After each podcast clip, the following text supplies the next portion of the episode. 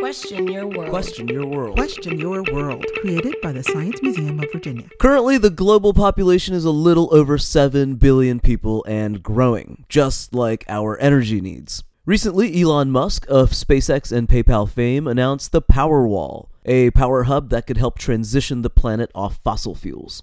In the daytime, sunlight could provide all the power we need via solar technology, but once the sun sets, we're back to using traditional energy methods. Well, this battery would store energy throughout the day and then kick in as sunlight fades away. On top of that, this smart battery would be connected to the internet to adjust for peak times of power use. Also, since appliances and other household items are constantly becoming more energy efficient, this battery will be able to power more and more of our daily needs while significantly reducing both costs and our reliance on non-renewable sources. This invention is a culmination of years of research and hard work and goes to show that knowledge really is power. For more information, please visit smv.org.